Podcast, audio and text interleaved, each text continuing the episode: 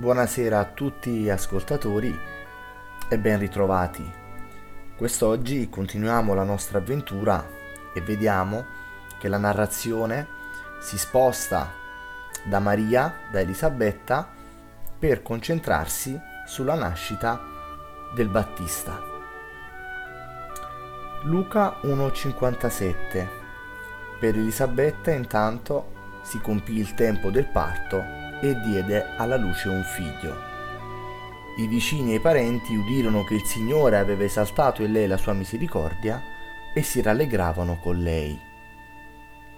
Ricordiamoci che Elisabetta per una sua scelta aveva preferito tenersi nascosta, motivo per il quale in pochi sapevano che stava per diventare madre.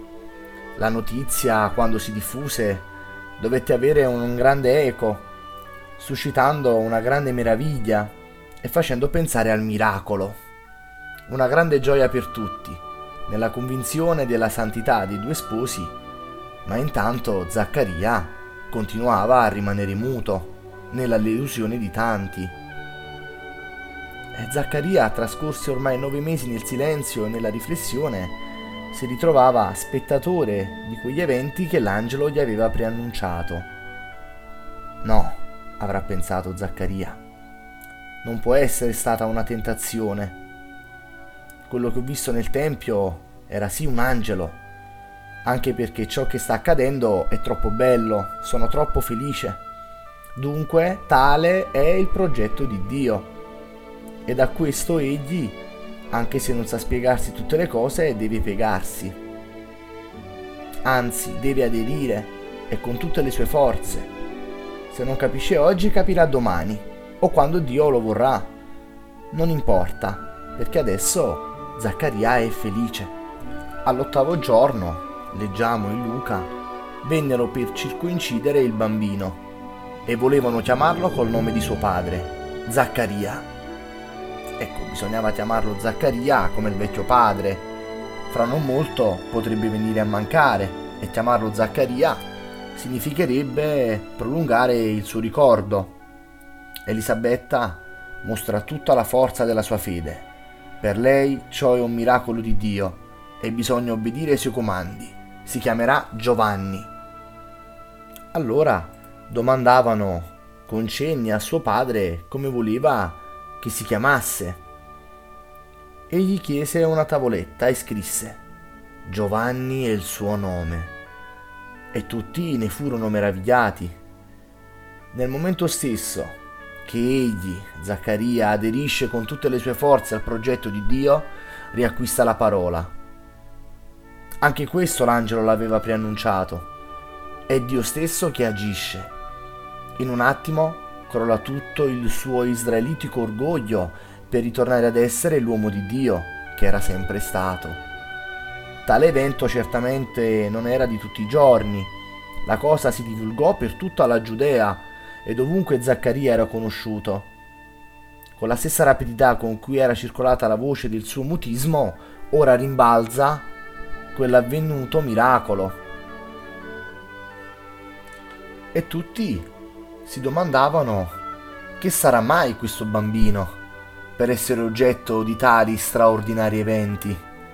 E Luca, l'Evangelista, ci dice che la vita di questo bambino era guidata dalla mano del Signore sin dalla più tenera età. Ed ora Zaccaria, privo di tutti i suoi ostacoli mentali, viene riempito dello Spirito Santo e come Maria prima di lui adesso anch'egli loda Dio e pieno di Spirito Santo reciterà il cantico detto il Benedictus o anche il cantico di Zaccaria e anche lui, così come il Magnificat di Maria, riprenderà alcuni versi dell'Antico Testamento e aggiungendone di nuovi, profetizzando anche la missione del figlio, colui che andrà dinanzi al Signore a preparargli le strade, dirà Zaccaria.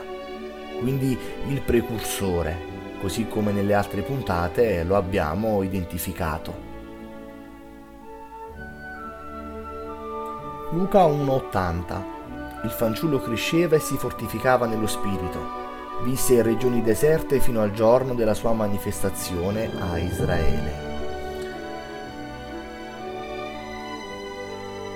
Ora per concludere vorrei lasciarvi con alcune considerazioni sia sui genitori di Giovanni Battista che sul Battista stesso.